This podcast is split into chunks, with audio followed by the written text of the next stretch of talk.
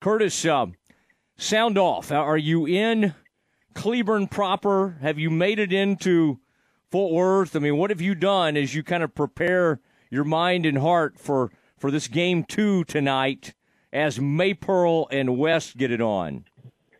Uh, I hung out in Cleburne today. Uh, my bosses were nice enough because uh, our station's so far south. It's almost two hours from the station late at night, and then you combine it with having to do it two days in a row. And I live a little bit south of the station, so uh, my bosses were kind enough to put me up last night here in town. And I'm familiar with Cleburne. My family has spent a lot of time here in the uh, in the home of the Yellow Jackets and the the birthplace of your your friend and colleague Ward White's, and so uh, it's uh, it's a fun little town if you know where to go. And so uh, yeah. it's been a, there's been a lot of changes since the last time I was up here. Like there was not a pro baseball team in Cleburne the last time that I was up here with my family, and now there is. And so I went to go see the ballpark. Noticed that there was a, a youth tournament, and uh, now I'm headed over to uh, do my job and uh, cover Weston Maypearl game two tonight, which uh, should be a really good game, especially with Cade Bing on the mound now for uh, for West. All right, and uh, what's what? How's Ward treated there? Is it like the the town's favorite son coming home? Have you noticed? Do people kind of crowd around the broadcast? I would I would wonder if he could even, you know, focus with that many people kind of welcoming him back to town. Um, you know Ward. He likes to sneak in when no one's there, and uh, I I pulled in yesterday to finish my sportscast at like 4:30. Ten minutes later, Ward comes in. He's the second car in the parking lot. He said, uh, I rolled down the window and and said hi, and then uh, he walked into the into the uh, stadium, into the ballpark there, at Cleburne High School, before anybody got there, including the teams. So I think he just likes to lay low, man. Well, I hope. Uh, I don't know if you guys have uh, met Coco. Uh, Coco sometimes travels with him.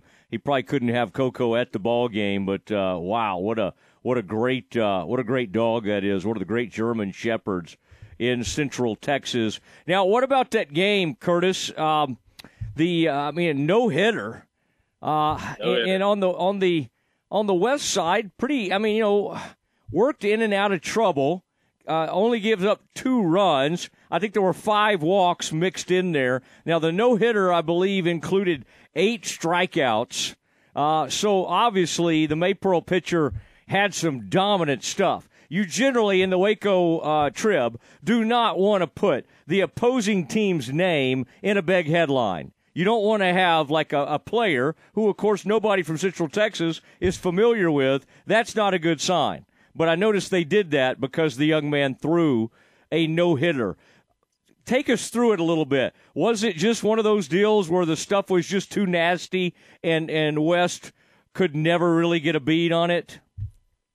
Um, I think it was a combination of he had some really nasty stuff. That's, I mean, that you don't throw a no hitter without some uh, without some stuff on the on your pitches there. But also, like he West had base runners. At one point, they had two on with one out because of walks and hit by pitches and stuff like that. And so uh, they still had chances there. Um, it was just, I mean, last night was a was a was a pitcher's night. Even the West starter, uh, Landon Campbell, I think he only allowed like three, four, maybe five hits. So like, if you if you tell me that you're going to throw, you're going to allow only a couple of hits and somehow lose that game, like I think at some point you just tip your cap at, after that. Um, Tanner Terry, the Maypearl pitcher, he he had good stuff, um, but you know his control was a little mm, high schoolish, which is fine. That's what these guys are. They're high school baseball players, and so. Um, but a lot of it to me was just that every time West was able to get a bat on a ball, it was either foul or right at somebody. Um, on, and you know, Maypearl just got a couple of weird hits that wound up bringing in runs. Um, you know, they poke, they Texas League, uh, they hit a Texas leaguer into center field, and that's a that's a an RBI. And then they popped one up that nobody, at least uh, that was shooting the game near where I was, could see. Next thing we know, because we all think it's foul, coming off the bat, and then the next thing we know, everybody's moving over toward you know the alley in left center field, and it's like, oh, this thing's not only not foul, this is going to score a run, and so sometimes the baseball gods just have a funny way of operating, and I think last night was one of those nights for West. Um, we'll see what happens tonight. You know, Cade Bing, I think, you know, if he started the year healthy, he might have been the guy last night, but he he wasn't the number one the number one guy out of the uh, pitching rotation at the start of the season because of an injury um, that he was recovering from. Worked his way to full health, and I mean, I've seen him twice this playoff run already, and he's been electric against Troy and against Lorena, and those are as good as Maypearl is to me, at least. And so um, I'm hard. You'd be hard pressed to find somebody who's seen West this season that does not think uh, there's going to be a game three tomorrow. Ooh, I like it. I like the confidence. Kurtis Quillin joining us, chilling with Quillin on the Matt Mosley Show, ESPN Central Texas. China Spring back in the uh, state semifinal. That's a uh, that's a great story with uh, Coach Corey Beckham. Uh, going back there, obviously we were just talking about West. He was a great, he had a great run there at West, and now back at the Cougar with the Cougars, where he pitched and uh, and helped lead them to a state title back in the late '80s. Uh, very uh, cool story there, and this is a team, and this is a school, uh, Kurtis, that just keeps. I mean, whether it be football, uh, baseball, whatever. They just keep getting it done, and uh, I know that community has to be extremely pleased to be back in the state semifinal. Well, you think about it in 20 in the 2020-2021 school year, they were in the regional final in in football, and then that same school year, their baseball team goes to what the regional semis, which is the fourth round. Uh, they were so close to getting to state, and then last year, state semifinal. Uh, while winning a state championship in football, this year they've won a state championship in football, and they're back at state in baseball. And so it, the just the guys that they have there, uh, especially on the boys' side in athletics, uh, this is just a special group of kids that they have. Nicole Sheeran was at that game for us at, at Channel Six uh, last night at, at Baylor Ballpark, and I was there Wednesday night. Um, this China Spring team is, I mean, it, it never gets down. Um, you know, they you could make a very good argument, and I would agree with it that against Carthage, for the first 13 and a half innings of the series, Carthage was the better baseball team. But China Spring found a way, took advantage of opportunities that it needed to take advantage of, and it got it got the job done. And you know, you, sometimes you don't ask how, you ask how many. And at the end of the day, they had more runs and more games uh, than Carthage did. And it was kind of the same thing against Taylor. Taylor starter Chris Perez comes out there Wednesday night, and now he was throwing just nasty stuff, and it's very clear why he's going to the University of Houston. Um, but then you know China Spring comes out and it's like, okay, we're past their ace we have the deeper staff, we have the deeper lineup. Why can't we do it? And they just, you know, Jaden Honey was was the star of the show last night.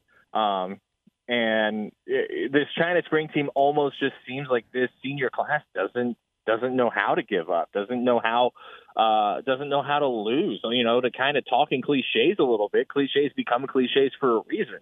And this China Spring team's electric. And Corey Beckham, you mentioned it. The, he's a China Spring alum. He's a wildly successful high school coach. He had, you know, the back-to-back state championships as the head coach at West. The uh, he he developed a guy who's now pitching in the minors out out at West High School, and then uh, he goes to Lake Belt and does a stand-up job opening that school and establishing that program in the first two years, and then he goes home to China Spring. Uh, you know, right on the cusp, right on the cusp of Jesse Lopez taking the the Cougars mm-hmm. to the state tournament and then leaving, and then he he's got them right back there at the dish, and so I think it's remarkable the job uh, that he's done in year one at his alma mater, and I think that if I, I I don't know that anybody's talking enough about how hard it is to do what this group at China Spring has done in the past three school years. Well, I mean, we can do it. We can talk about it. And that team you talked sure. about them playing, Carthage and China Spring are are two titans in that classification, and it's really cool to see at all these different levels, all these different sports.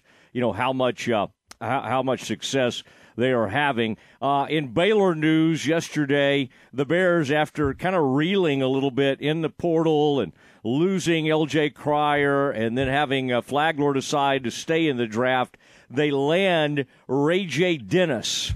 And um, uh, he's out of Toledo by way of uh, Boise State. And he's a fun player. He he was the MAC Player of the Year last year. I mean, this is an exciting guy. The uh, Bears have landed. I, th- I find it interesting, but the men and women have now brought in star players from the MAC, and um, I just feel like they have righted the ship, so to speak. And now with Ray J. Dennis, the two freshman guards that are making their way in, um, and and the guy from VCU, and then of course Langston Love coming back. I, I just think um, it, it is amazing how quickly this portal can make you feel, di- uh, you know, different, uh, uh, differently about a, a roster. And Kurtis, I think the Bears are feeling a lot better about their situation today.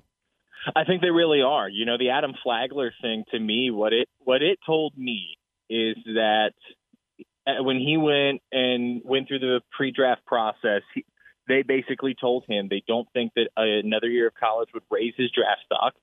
That they just thought maybe it would um, risk injury. And so if your draft stock is at a point and it's not going to get above that point, then yeah, roll the dice, take that chance. And so I understand that, and uh, it's so I get how frustrating that is as a Baylor fan, but I mean, you got it, it's his decision to make. And so you look at your other options. Ray J. Dennis is as good of a recovery from that as you can get.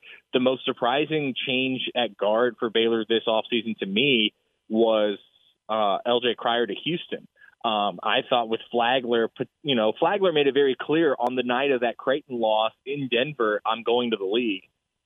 And uh, I, you know, to me, that says LJ Cryer's role, which has just expanded exponentially all this season is going to expand again. Um, and I, he went and uh, he transferred to Houston, and then you factor in that you know one of your defensive guards off the bench, who was a D two transfer for you, built up so much stock at, at Baylor that now he's going to another power conference team, another power sixteen with. Uh, with Dale Bonner going to Ohio State, and so a lot of weird changes there in Waco this season. But I don't think Flagler was one of them. That said, Ray J. Dennis, you know, a guy that I went to college with at Oklahoma State, uh, is uh, is a sports reporter at the Tegna station, our sister station there in Toledo. And I asked him about him. He said, "Dude, he's he's electric." And I, when I when I asked like, "Hey, do you guys have any video of him?" He just laughed at me and said, "Kurtis, we have plenty of video of him." Um, he, he's he's he's great with the rock in his hands, and so he can make things happen. Um, and that's kind of what Baylor needs is a guy out of the portal who can make things happen. Jeff Goodman at ESPN labeled Ray J. Dennis as the best available guard in the portal. Jayden Nunn was very high on that list as well, and he's a Baylor Bear moving forward as well. And so, uh, as good of a recovery uh, as you could possibly have asked for out of the portal for Scott Drew. Um, you know, you don't replace the experience that you're losing with with Adam Flagler going uh, to the league, but you can get you know skill and talent that's comparable, um, and that's what I think they got with Dennis and Nunn. Um, and then the high school recruiting speaks for itself when you look at what the Bears have coming in next year. Uh, that's I, I think I think the Bears lineup is going to be fine. Um, and if anything, with the caliber of guards that they got out of the portal, it might start off a little bit faster and more in rhythm just because there's a little bit more experience in that lineup uh, to start the season than there was this past season because mm-hmm. you don't mm-hmm. have a guy who's going to be in the starting lineup who spent most of the back half of the year um, on the bench with an injury.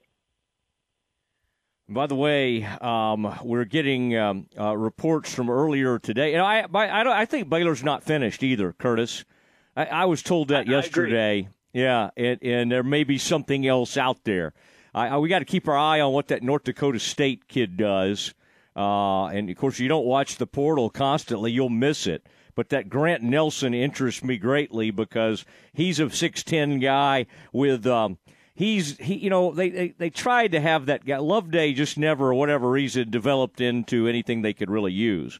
This six ten right. guy is a is a passer, passing threat, shooting, uh, has moves, actually. Uh, uh, you know, has a pretty decent handle for a guy that size. So he's he is a true power forward. Can also play center, but you can stick him at the four. So that's something just to look. Um, Brett Yormark saying just a little while ago, Kurtis, that we have a plan, and as I've said all along, we have an appetite to be a national conference in our makeup from coast to coast, and we do believe in the upside of basketball moving forward as a collective group.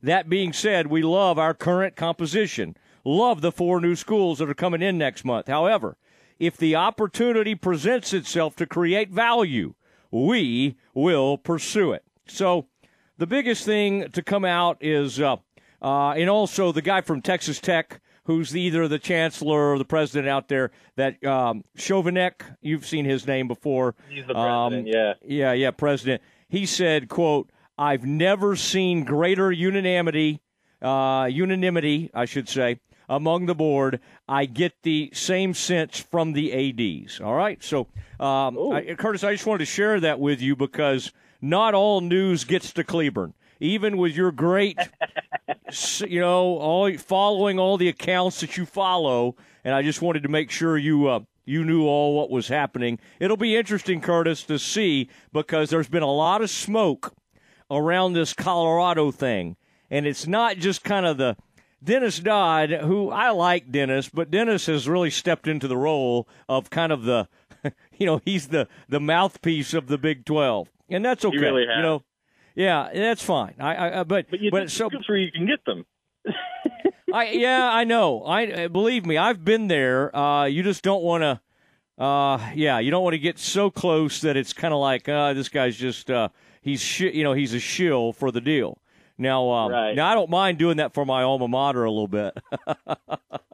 uh, but the thing, the thing about all this Big Twelve news that sticks out to me is the smoke that we've seen this week, the reports that we've seen come out this week. Oh, the Big Twelve is in talks with Colorado. The Big Twelve is in talks with UConn, and then uh, I saw someone report that it was incredible. It was not a credible report uh, that you know Colorado back to the Big Twelve is all but done. That completely runs counter to what Colorado officials said on and off the record when with reporters at the spring game when they went to Boulder for that. And so none of that matches up with what Yormark said today. Well, to me, you know, we we see our value as a coast to coast conference and we see basketball as a high value way to yeah. you know increase our our conference value. Okay, well, what's the one time zone the Big 12 Conference is not in right now? It's the Pacific. Mm-hmm. They have BYU. They, I mean, what eight, nine schools in the in the Central Time Zone. They have three now in the in the Eastern Time Zone with UCF, Cincinnati, and West Virginia. So we're looking at schools out on the West Coast. Well, when he says what when he says that, that brings two schools to the the front of my mind, and that's San Diego State and Gonzaga. Now, that's me speculating. I want to be as clear about that as I can possibly be. That said, I think, you know, San Diego State is a very valuable target right now. And if the Big 12 were to get San Diego State in expansion and in conference realignment, then you start talking about is this the end of the Pac 12 as we know it? Not the conference as a whole, but as we know it, as an autonomy conference in uh, the NCAA governance uh, way of doing things. That is, but then, you know, you bring Gonzaga in, and from a basketball perspective, you go from being the, you know, you, you become the SEC. You go from being the best conference in the sport to being far and away the best conference in the yeah. sport. And um, well, now, I mean, I, I'm curious to see what happens with all of this, but seeing the smoke around UConn and Colorado, it just doesn't match up with what Yormark said today, at least not to me. Okay, interesting. Because I, I would say the only reason to go after San Diego State right now is just to screw with the Pac-12, uh, because that oh, that has yeah that has been uh, a constant thing on their mind is getting that really good basketball school and pretty good football program, by the way. All right, um, it is uh, it is chilling with Quillin. Kurtis, we'll look forward to your coverage of tonight's West Maypearl game. Bring us a win, and then stay another night. Just stay right there, man. We don't, we don't, you know, just stay in Cleburne. That's a beautiful place to spend a weekend, and we'll talk to you soon, sir. We'll talk to you soon. If West wins tonight, Nicole Sheeran has you covered with West Maypearl Game Three uh, tomorrow on Channel Six uh, Weekend Edition. Okay. Talk to you later, Matt. Okay. All right. There, there he goes. Aaron, he needed to let us know that he was checking out of this series. He's he's he likes Cleburne, but he doesn't need a third day. He does not need a third day in Cleburne. Nicole Sheeran will be moving in to take over. That's Kurtis Quillin. Chilling with Quillin. And uh, now it's time. Let's see what Aaron has on his mind. And a reminder um, at 5:20 today, special guest Scott Drew, head coach of the Bears, returns to the Mosley Show, his favorite show, and uh, he'll bring us up to date on all these Baylor things that are happening with Baylor men's basketball. That's at 5:20. Next, though, we do some campus confidential. ESPN Central Texas is your home of the Texas Rangers.